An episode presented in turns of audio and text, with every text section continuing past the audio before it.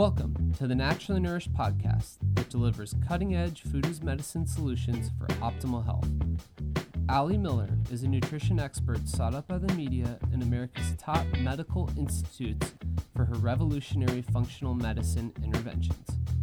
From disease treatment to prevention, every episode will empower you with ways to put yourself back in control of your health. Please note, the topics discussed are for educational purposes only. Now welcome, integrative dietitians Ali Miller and her co-host Becky Yu. Welcome to episode 118 of the Naturally Nourished podcast. You are joining us for our first episode of 2019. Woohoo! And yeah, Happy New Year. If you got caught up in the hustle and bustle of the holidays, which is very understandable, go ahead and go back and listen to episode 116. That was last week. We released that on 2 weeks ago on Christmas Eve. We released Endocrine Disruptors. That was episode 116. And then last week we released episode 117, which was three approaches to fat burn. And then even all the way back to 114 on immune health and 115 on antioxidants. I think that there was a lot of awesome information. So I want to make sure you don't miss it just because of holiday commitments and being busy. So this is a great time to snap on your power listening and catch up to speed. Binge listen those while you're, hitting the gym a little bit more often maybe, or walking outside if it's nice enough for your New Year's resolutions. 114 is one that I keep sending to clients because, immune health doesn't stop at New Year's. We're looking at— No, it doesn't. Until March-ish with kind of the gunk of cold and flu season and then beyond. So that's a really good one to go back and listen to with some really practical tips and insights into things you can do in your own home to keep your family healthy through the holidays. I think that was probably my favorite episode of those couple that we released over the holidays.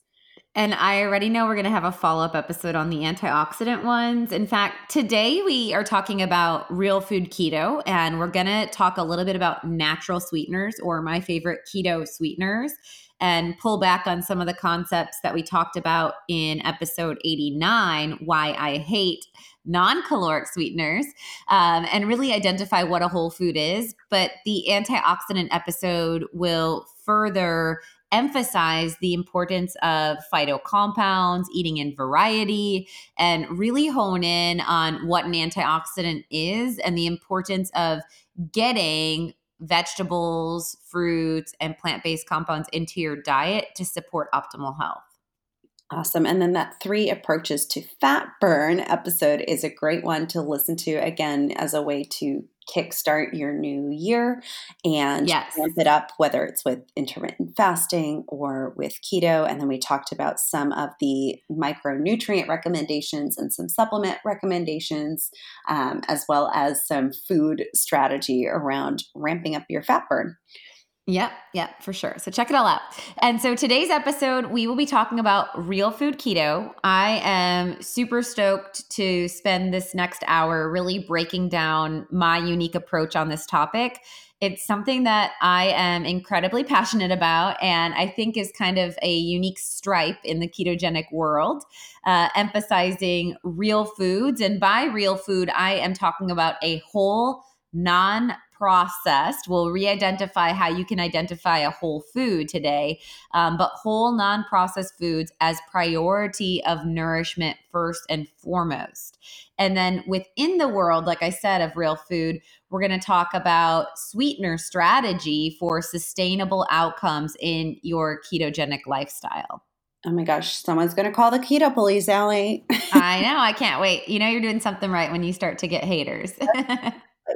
All right. So we all know about non-caloric sweeteners and that they're not whole foods, but we'll have more on that in a moment. I want to talk first about priorities with ketosis in terms of where quality fits in a diet that seems to be more quantity or like macro based. Kind of how do we take that to the next level in our own keto program, and in the keto that we recommend to our clients, because not all keto is the same. Not all keto is created equal.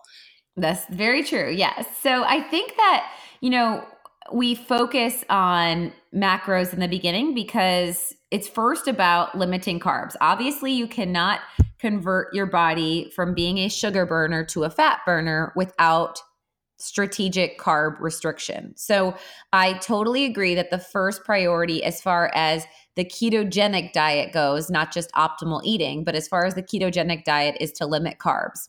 Then still focusing on kind of numbers and macros, I think the next priority is the dance of figuring out your fat threshold. So we see this often when we work with clients that may have been doing keto for years, but maybe have hit a roadblock or aren't able to get fat adapted.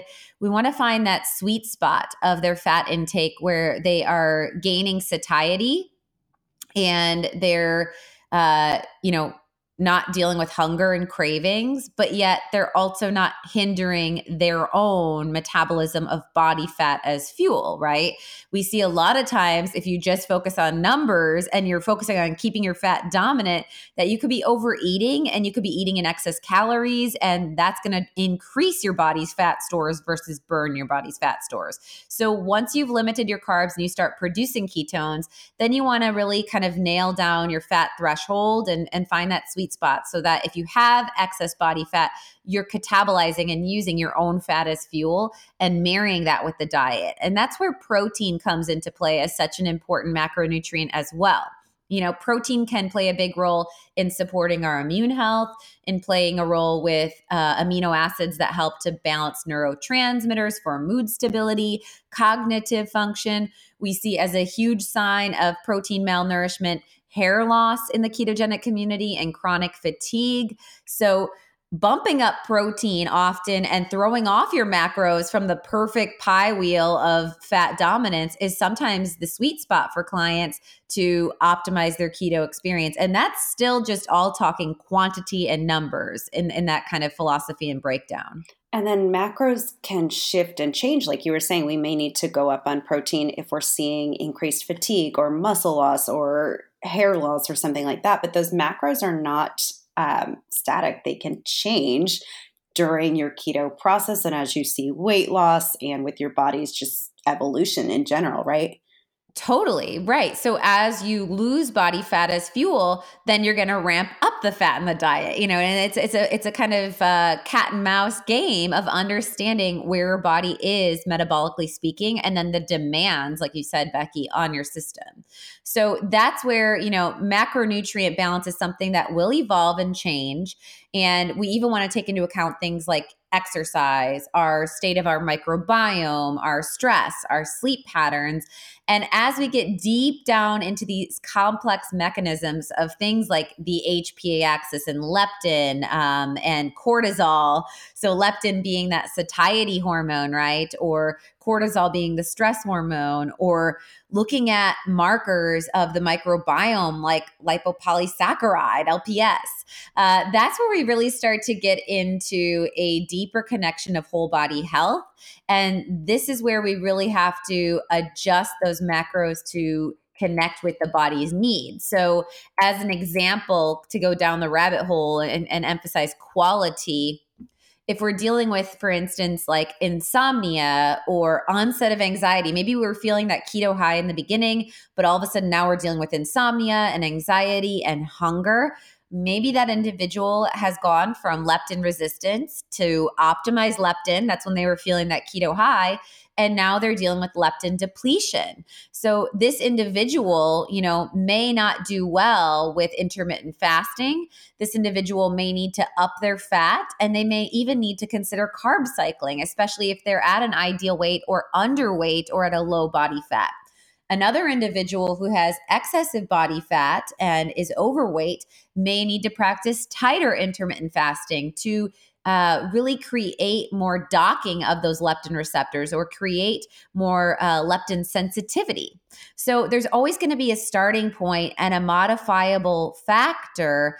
And that's where really working with a functional practitioner or having a feedback, like in our keto program, is a really great way to dig beyond macros and start to look at these underlying mechanisms, dysbiosis, inflammation, adrenal fatigue, hypothyroid, and how all of those create the synergy of what's going on in that individual's body so they can prioritize.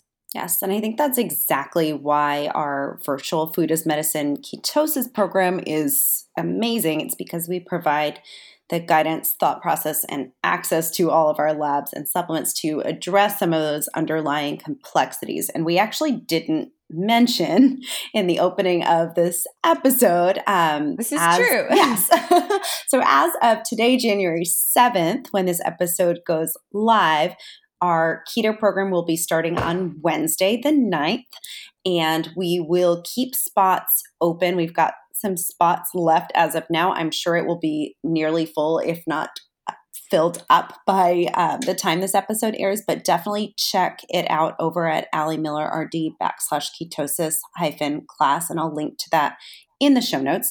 We'll close registration in a week from today. Yes. From the launch. Yep. So whatever that is, from the 9th. A week from the 9th.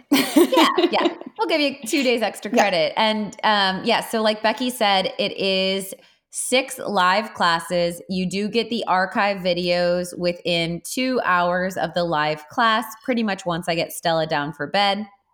And all of the classes take you so deep into some of these complex mechanisms. We talk about things like strategy for insulin resistance, and we really address them to the level like we do in our podcast, but we layer in a more customized approach because we give you foundational handouts. We have the private Facebook group that Becky and I directly moderate. So it's not like we have assistants doing this. This is us doing all of this direct with you, answering your questions, troubleshooting supplement strategy and priorities. When you feel like there's 5 different moving pieces and you don't know where to start, this is the best value-added place to really rock your journey to the next level of food as medicine. And you may even determine that you're someone that does better in the phase 2 low glycemic and only intermittently pulses in keto. And that's okay too. This program is all about redefining your relationship with food and eating whole, nourishing foods to optimize your body's function. And so that's where we're kind of going to take today's episode is,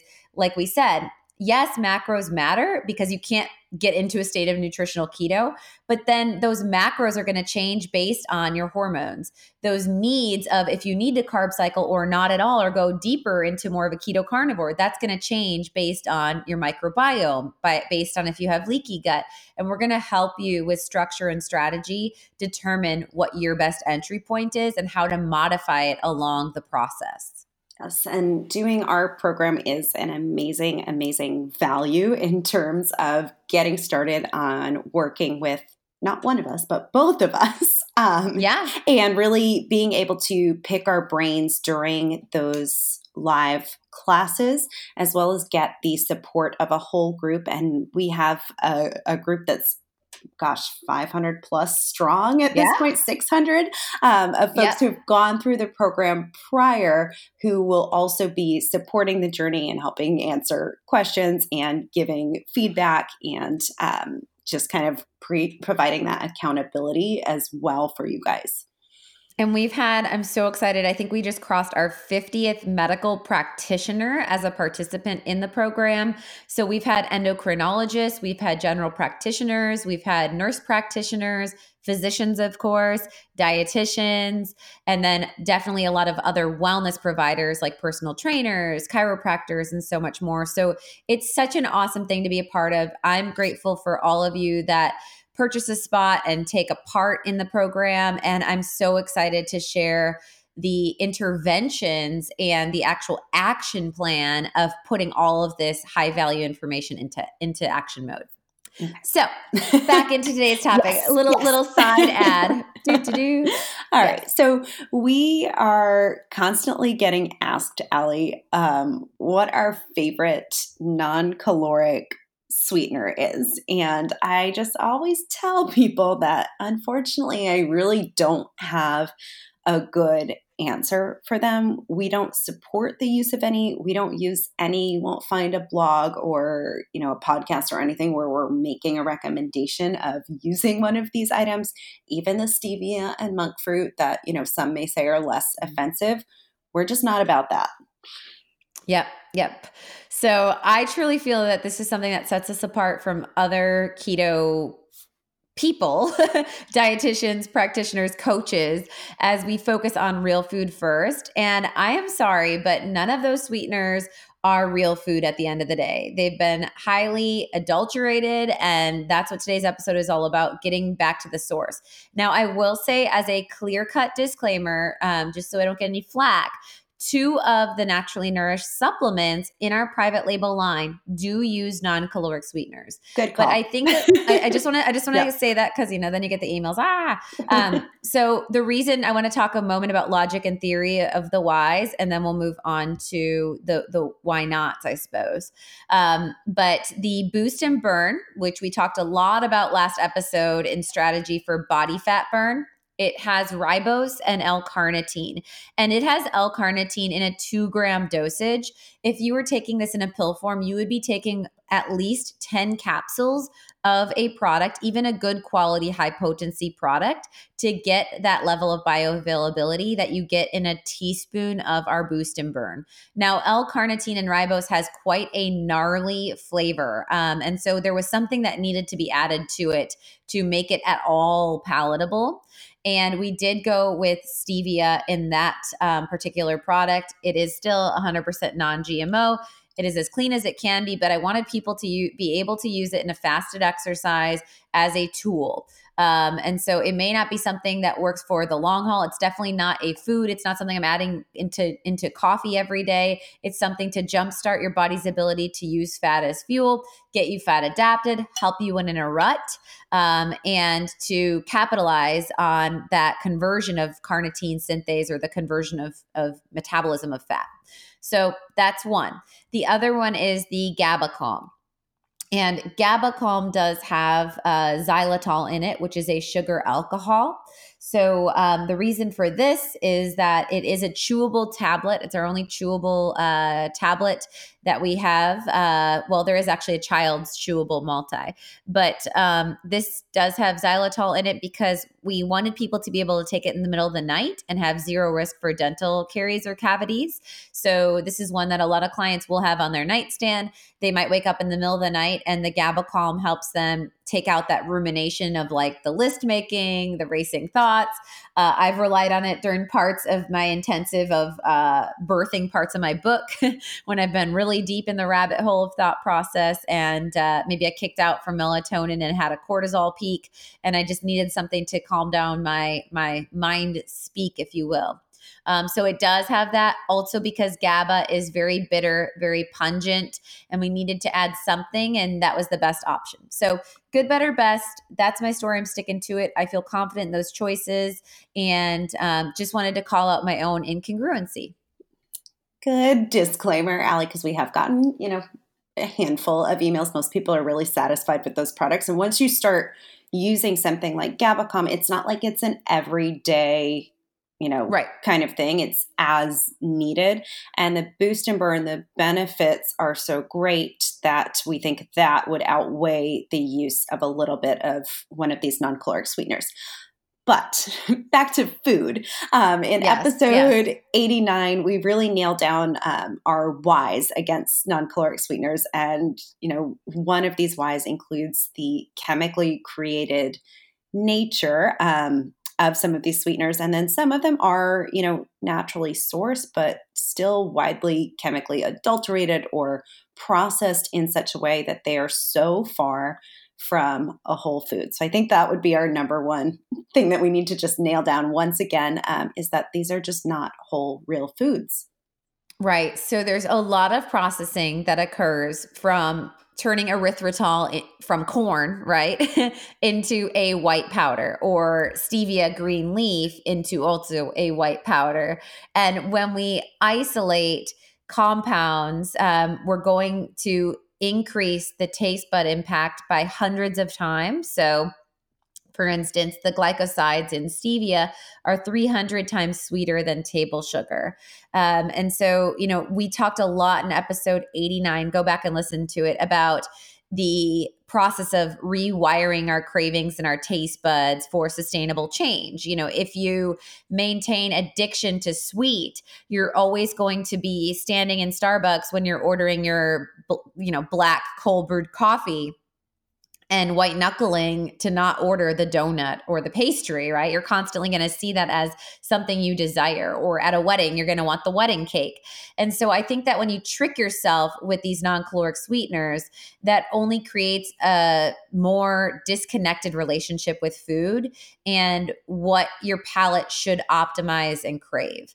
Beyond that, we talked about, yes, the risk factors of like the chemical made sweeteners like saccharin, right? And how these have been tied to things like tumors in rats. We talked about the role of microbiome disruption with some of the natural quote unquote sweeteners and chemical sweeteners. We talked about digestive distress with all sugar alcohols. So again, not worried about the amount of xylitol in a GABA calm chew to cause bloating and distress.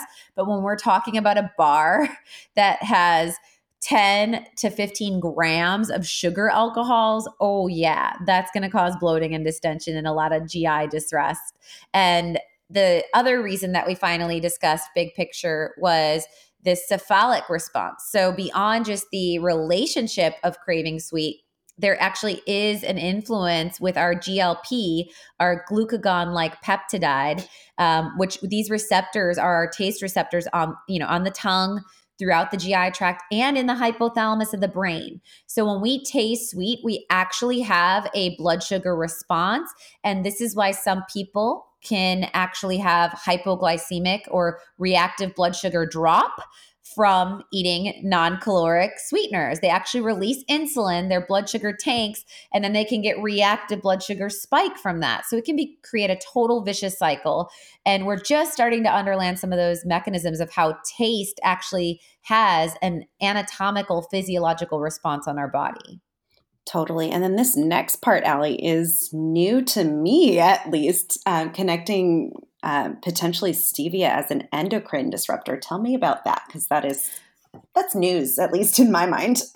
Right. So there's actually been research. Again, the amount that's used in the boost and burn, I'm not concerned about when I weighed out the cost to benefit ratio, but people that are perpetual users of stevia, upwards of 4 to 5 packs a day, or if you're like baking with it, right?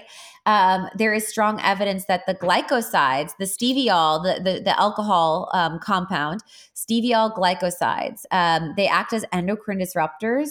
They strongly impact our progesterone levels and influence the receptor binding site of our progesterone. So we can experience estrogen dominance, low progesterone. And this research has really started to become more present because they found in animal studies that stevia plants, when in the area and animals were consuming, was having infertility or like contraceptive influence on both males and females. Oh my gosh. So they were actually basically sexually sterile from the consumption of stevia in high amounts. Oh, that can't be good for us, you guys. Nope. That can't bode well for human beings either. So we talked about the connection of endocrine disruptors back in episode 116, if you want more on like what that means. But we're already dealing with this huge onslaught of estrogen dominance. So adding a daily stevia habit to that puzzle, not a good idea, you guys.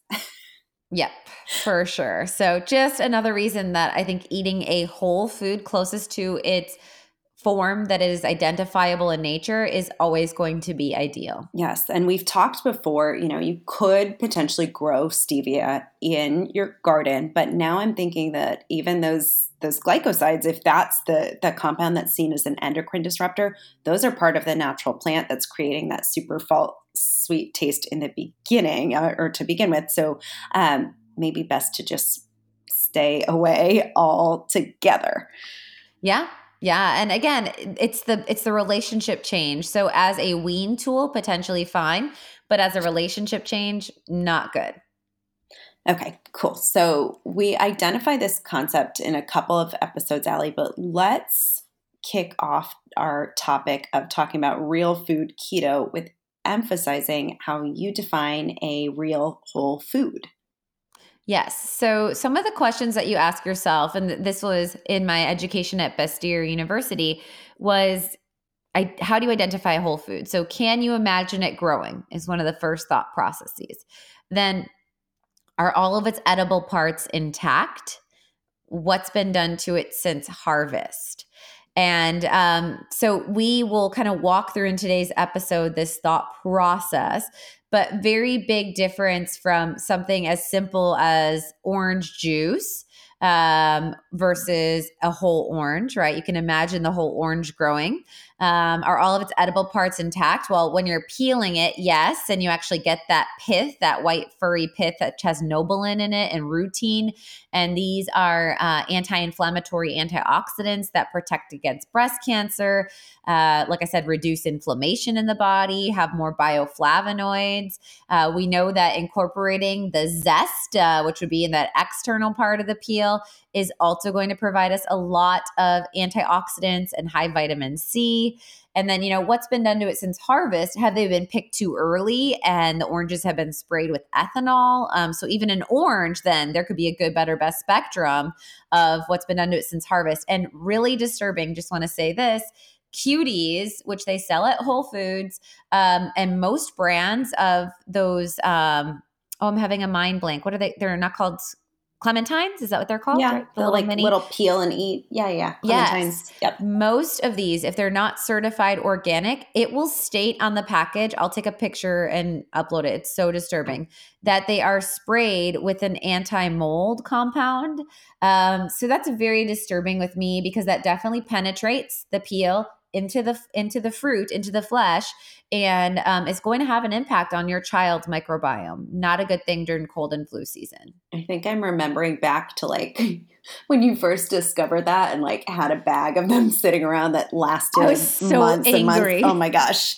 Yeah. Potentially a biome impact and then some. So let's not. Yeah. Right. A neurological impact. And so again, it's can you imagine it growing? Yes. But what's been done to it since harvest? So you want to kind of process through all of these when we're talking about what a whole food is.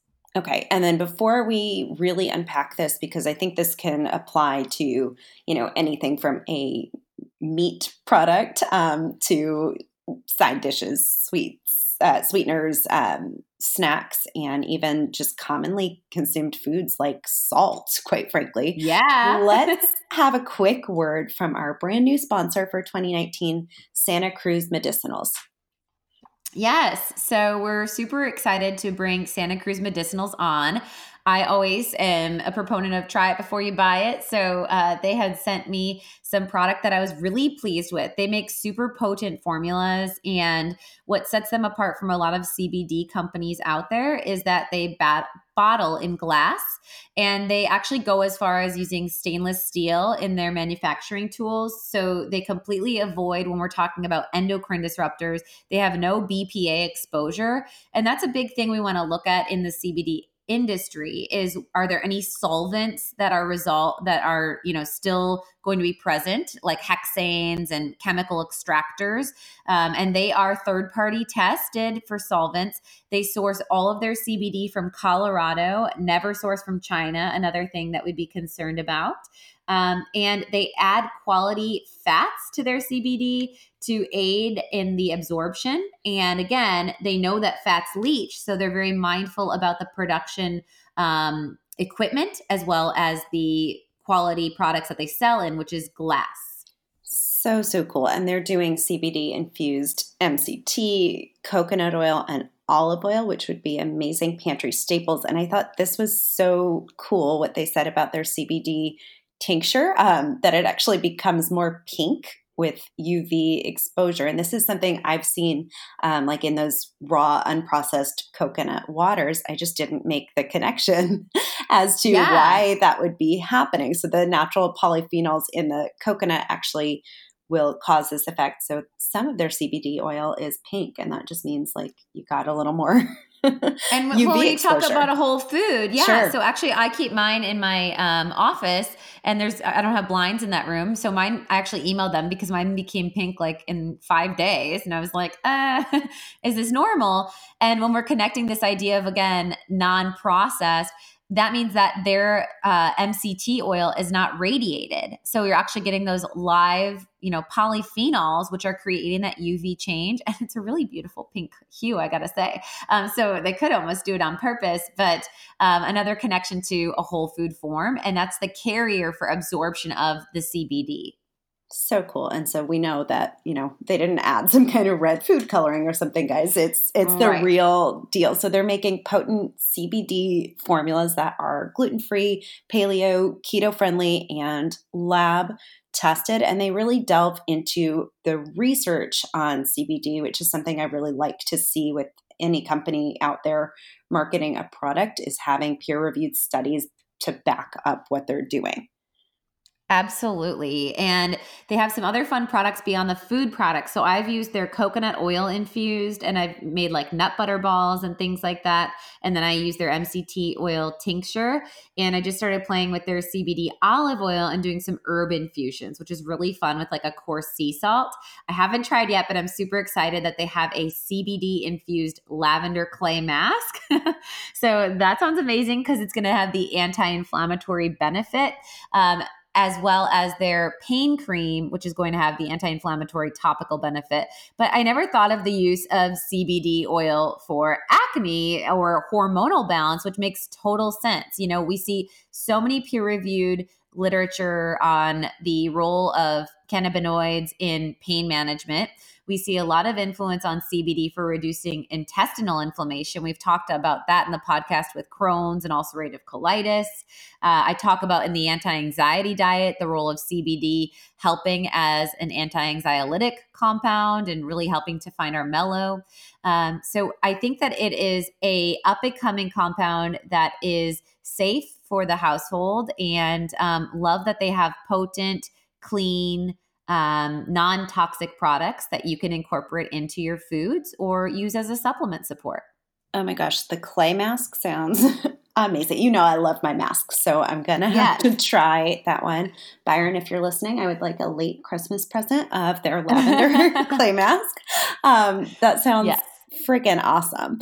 And then to access their stuff, we can go to scmedicinals.com and use the code Ali Miller RD, all in caps, for 10% off and free shipping. And I'll include that in the show notes. Yes. So it's scmedicinals.com. Use the code Ali Miller RD. And we're pumped to have Santa Cruz Medicinals CBD on as our sponsor. Awesome. Yes. So yes, getting into nutrient density. So, we talked about, can you imagine it growing? Are all of its edible parts intact or minimal impact on the whole food since harvest? And then least amount of adulteration in the process of growing or extraction or in the, travel to the consumer.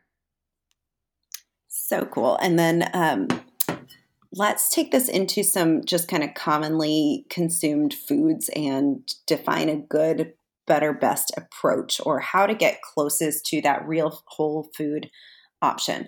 Or actually maybe first, before we do that, let's hit a little bit of the scary stuff, or a little more of the scary stuff of why processed foods would be concerning in the first place. Yeah, I think that's a great place to start. So like we said, episode 89 talks about a lot of the details on non-caloric sweeteners. So I'll beat up another concept, which is seen as like, okay, quote unquote, by the keto police, whoever they are, right? Things like corn fiber or maltodextrin. Corn fiber is in so many MCT oil powder products. Blows my mind. So many bars, so many products that people are so happy and proud to say and put the word keto on. And let's just harp on maltodextrin a little bit deeper as a particular compound. So maltodextrin is a filler. It's a filler, a thickener, and it can even be used as a preservative. It is often going to be extracted from corn because, like most processed products are, because it's a crop that is highly subsidized, which makes it very cheap for farmers to grow or incentivized by our government. And we know that the majority of corn, 93% plus, I believe, is genetically modified. And that means that there is going to be a higher amount of neurotoxin in the form of Roundup that is sprayed, and the glyphosate, how do I always trip up on that word? Glyphosate? It's not glyphosate. Yeah. I want to call it glycophosphate, but it's not glyphosate. I've heard it both ways, to be honest. So, okay. But it's glyphosate. Yep. Glyphosate. Yeah. You got to get that pH in there. Right? Yep. Glyphosate in the form of the Roundup being a neurotoxin. So that's concerning, right? Then as we, break this down into the form of maltodextrin, the function in a food is to create a nice mouthfeel, basically a creamy mouthfeel. So there's not like irregular crystals or crunch or things like that. So again, many keto dieters avoid the word sugar like the plague. They're like, oh, this has sugar in it. But what's interesting is maltodextrin actually has a higher glycemic index, around 106 to 136, whereas table sugar for the same amount of weight in grams is only 65. Interesting, right? And then, beyond glycemic index, we see that the maltodextrin can disrupt the intestinal microbiome. So we can see overgrowth of bad bacteria. We can also see concern of maltodextrin causing GI distress in the form of like bloating, skin rashes and irritation, cramping. And so again, this is a highly processed ingredient that in maybe the community is designated as quote unquote safe or okay because the word keto is on the product, but it can definitely cause more distress to the body and no known benefit. Yeah. So I'll just mic drop there for a moment. Yeah.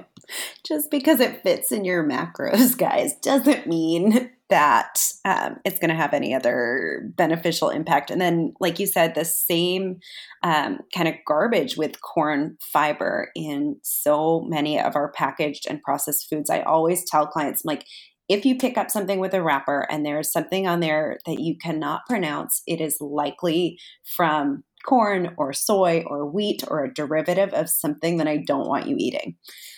Uh-huh. Yeah. Yeah. And actually, Sean Miner had an awesome thing out about chocolate bars, holiday baking and things like that. Mm-hmm. And this goes right along our mindset.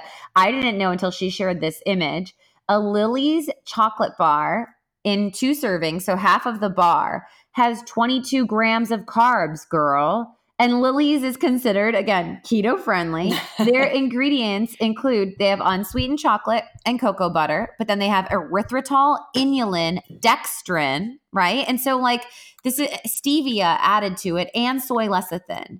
And a good quality chocolate bar, like the ones that I eat, like if it's Human, someone said I have to say it. It's like the word human. So Hu, I still don't know how to say it. Hu. If it's like human, it's Hu. The Hu brand, which I'm obsessed with. I have Hu right here actually on my desk of almonds and sea salt chunks. And the ingredients are almonds, organic cacao, unrefined organic coconut, which they're using for their coconut sweetener, fair trade cacao butter, and sea salt. Okay. And this for more grams by weight, 40 grams, is only 13 grams of carbs, 4 grams of fiber. So net we're looking at 9, right?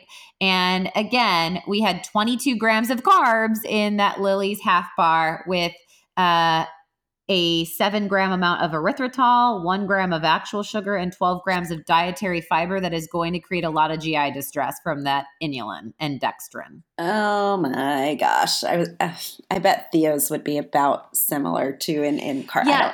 I don't have one on my desk to compare, but no, Theo's is in the teens. Okay. It's like 15 to 18 again. And right, I love to do a good quality dark chocolate bar that has a little bit of organic cane sugar or a little bit of coconut sugar. Dip that in my toasted coconut butter. And I am stoked about that. That's a whole food. You're probably, even for you macro police, going to be ending up better, and definitely for you quality ingredient people, less distress to the body.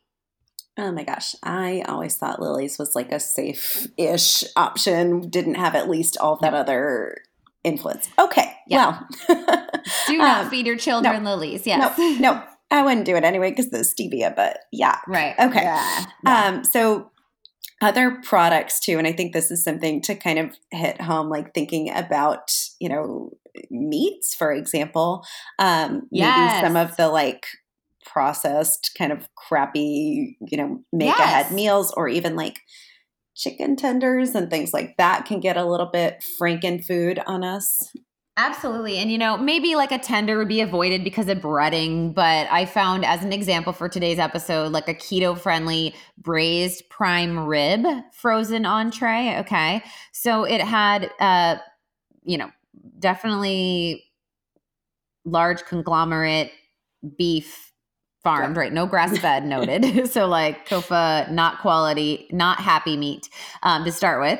But the ingredients were beef broth, starting good, modified cornstarch, salt, sodium phosphates, dextrose again, that's code for sugar and corn-derived, and caramel color, and then the natural flavors, which can mean really anything under the sun.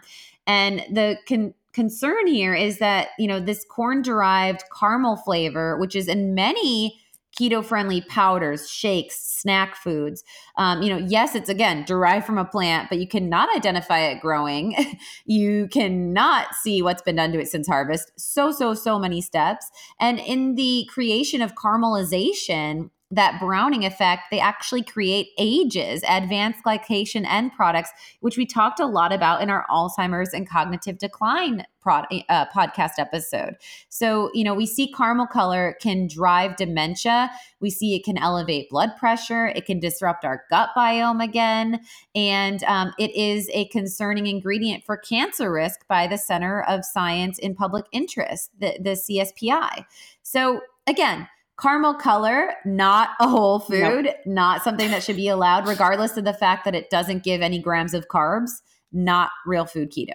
No, and I think this is something just to note as we see more and more keto products coming onto the market. Just because it says keto on the label does not mean you should eat it. I mean, just make our naturally nourished grass-fed pot roast and you can have that like all of the flavors that way better than this. Like the only real ingredient in there is beef and salt. And like you said, it's probably definitely not good quality beef. Anyway, and then what would be salt for that matter? We'll talk about iodized salt in a little bit.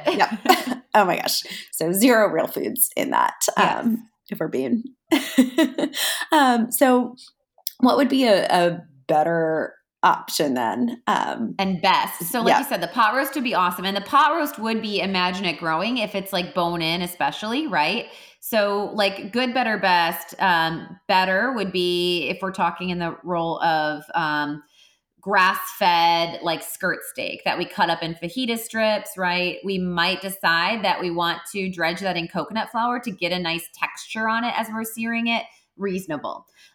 Best, like you said, the pot roast, which would be bone in. Obviously, you can definitely imagine that growing. If you're thinking of the example with chicken, yes, like a low quality chicken nugget being bad, a better being organic chicken tender, better even more would be pasture raised chicken tender, and doing like Stella's second birthday almond flour chicken tenders, but best would still be bone in, skin on chicken breast, where you're getting a blend of the benefits of like glycine and proline from the skin.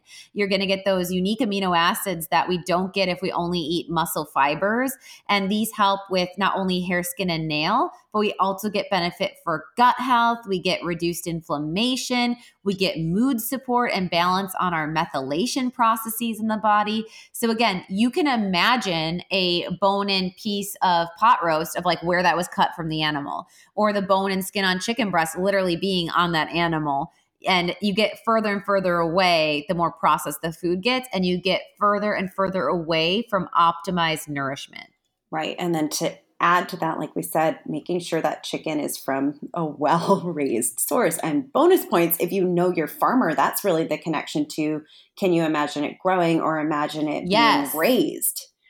Right. So like, you know, what's been done to it since harvest, we know that a lot of frozen chicken breasts or chicken tenders can be injected with sodium solutions. We also know if antibiotics have been fed or the chicken is living in feces, they're going to have a lot less omega-3 fatty acids, a lot less minerals, a lot less nutrients, and more of a risk for impact on the body as an endocrine disruptor or a microbiome disruptor in the presence of like xenoestrogens or synthetic hormones being used in the production.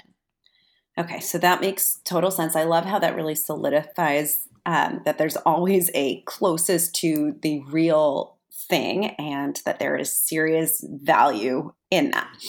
Yes. So now coming back to that nasty corn fiber maltodextrin we were just talking about, let's talk about other concerning fillers that we see in some of these products out there.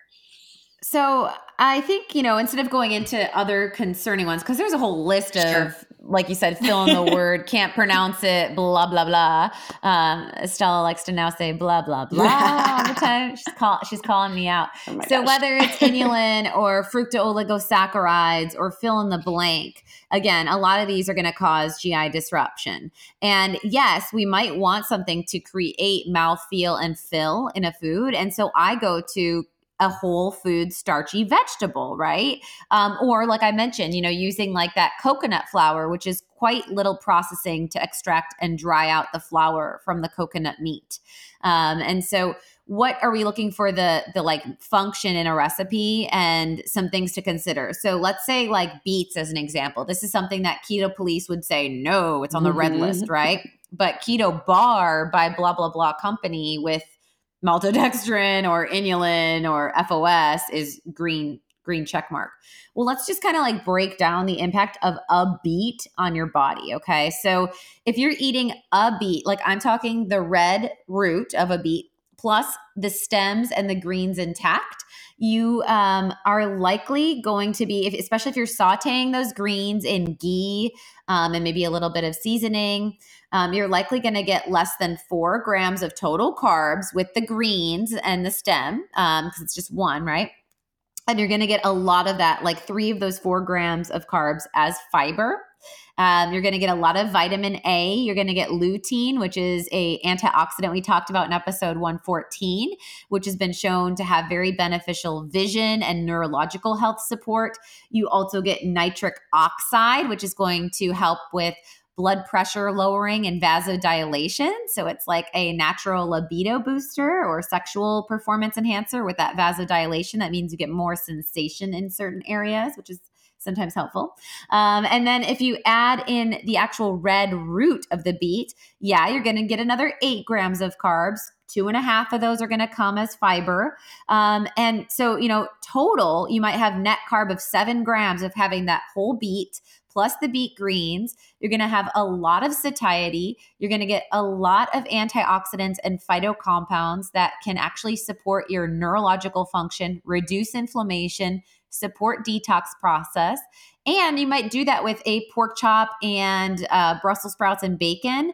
And that's going to be like a very nourishing meal. It's going to overall be very balanced, and you're going to get a natural sweetness. Like, actually, I can't eat an entire beet. That's too sweet for me. But I like to sprinkle like a half of one into a green salad with goat cheese and then still do a protein and a fatty dressing. And that works really well for my sustainable approach to keto. And I'm nourishing my body with all of those benefits. Awesome. I love that. And how the combo of the greens with the beetroot together really balances itself out. And we could even incorporate, the beet into a recipe, like using it to color something like, I think it was Stella's first birthday cake that was pink, right? So using it in a recipe like that. Yep. And, I've used them also in like fat bombs. Like if I didn't have strawberry in the house and I wanted to do like a cream cheesy type one, I'll often roast some beets and put like a tablespoon of beet puree into it. And it's fantastic. And so again, not being so fearful of all or nothing approach of these food lists, getting into whole real foods and then using these things to get that satiation and also the food as medicine benefits, which is just so cool. This is like 2.0 real food keto. Yes. And that would apply to other starches in, small amounts as well. So things like butternut squash or pumpkin that are on that quote unquote no list that we definitely incorporate within our program and recipes. Yeah. So a lot of like traditional soups and stews, they'll use flour to absorb some of the cooking liquid. Well, that's where I love to add like a quarter cup of canned pumpkin or something like that. Or if I'm roasting butternut squash, I might puree that into something, or gelatin as a thickener, again, as a very whole food nourishing thickener for like a gravy or a sauce instead of something that's very processed as a starch derivative. Yes. Love gelatin as a thickener to any sauces or soups. Just watch when you put it in the fridge, it may turn into jello momentarily. I had that happen with a soup that I thickened last week. Often. I'm like, when I heat it up, it will be fine. But that's actually a good sign that you're getting all of those awesome oopy-goopy gelatinous properties of gut support. Yes. Let's talk about salt. We alluded to this a second ago or a few minutes ago, but let's talk about iodized salt versus real salt versus sea salt, something that's seemingly one ingredient is not so simple. I know. So iodized salt is actually chemically manufactured, and they often use aluminum. There's often a residual amount of aluminum and fluoride and other anti-caking ingredients. So there's nothing health supporting about it at all, A. Okay. And then there's actually some deleterious residual impact.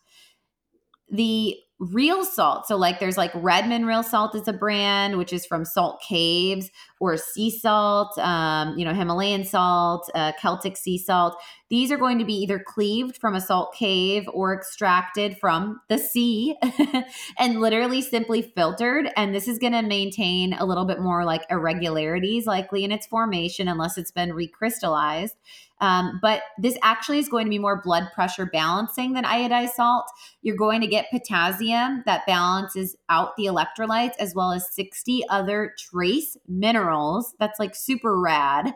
And you can totally, imagine the salt rock growing and how it's cleaved. And like I said, especially if your product has some of that irregularities, that very little has been done since harvest. And this is a way where you can not only bring life to your dishes on a flavor profile, but you can actually support metabolic function.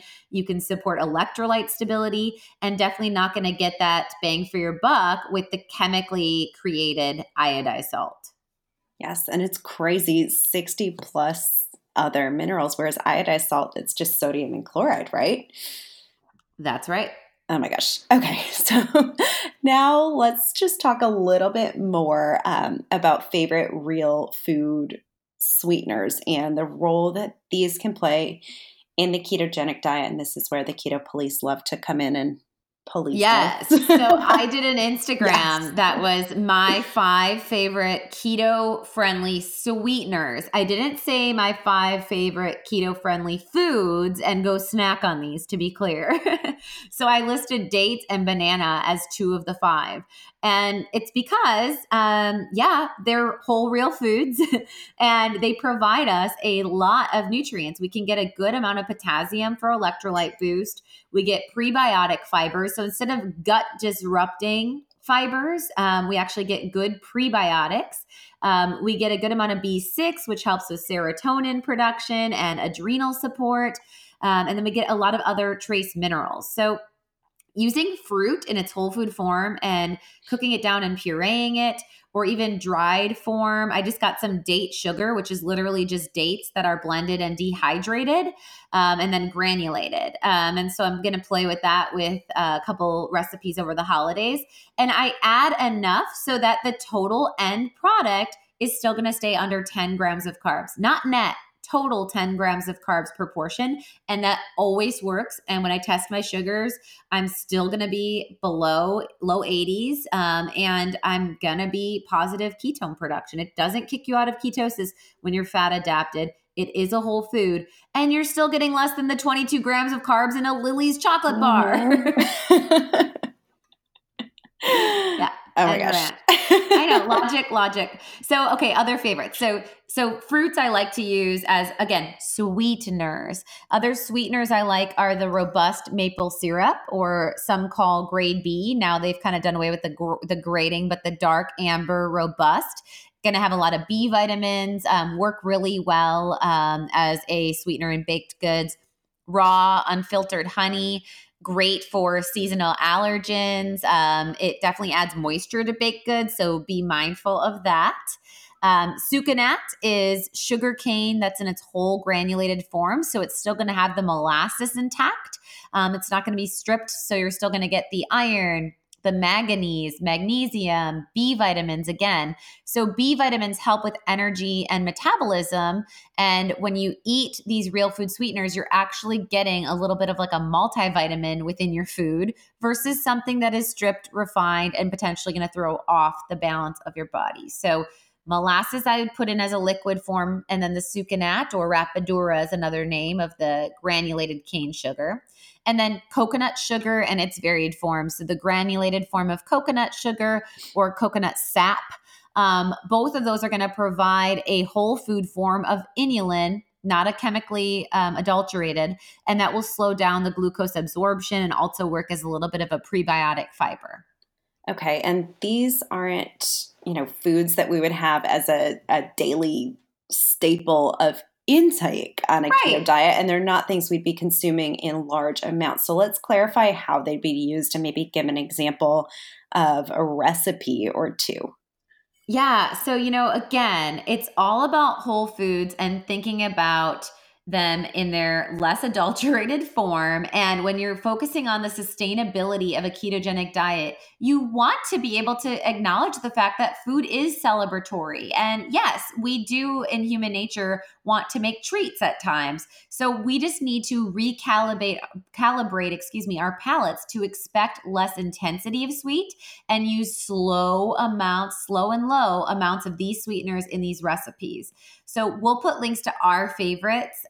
So from like my zucchini muffins, which are made with 1 banana for the whole recipe, or our avocado brownies, which use 4 dates in the recipe, the almond joy bars. What did you use in those, Becky?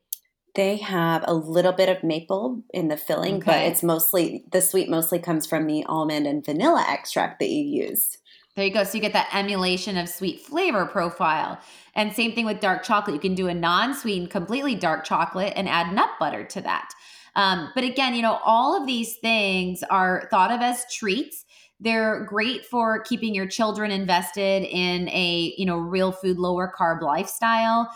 And they can be used to titrate down the amount of sweetener use so that they can work for you in your keto lifestyle and still be palatable for, non-keto friends and family members alike. Sometimes when my father-in-law's over, I might throw an extra date into that brownie recipe and, or I'll, drizzle a little bit. I'll put fresh raspberries on top and drizzle a little bit of like a teaspoon of maple on there, and that works well too. So you can always adjust. Everyone's at a different starting point. But these are thought of as a treat, not to add. I don't recommend, to be clear, adding coconut sugar to your coffee in the morning and then wonder why you're not having success with keto. Sure. Exactly.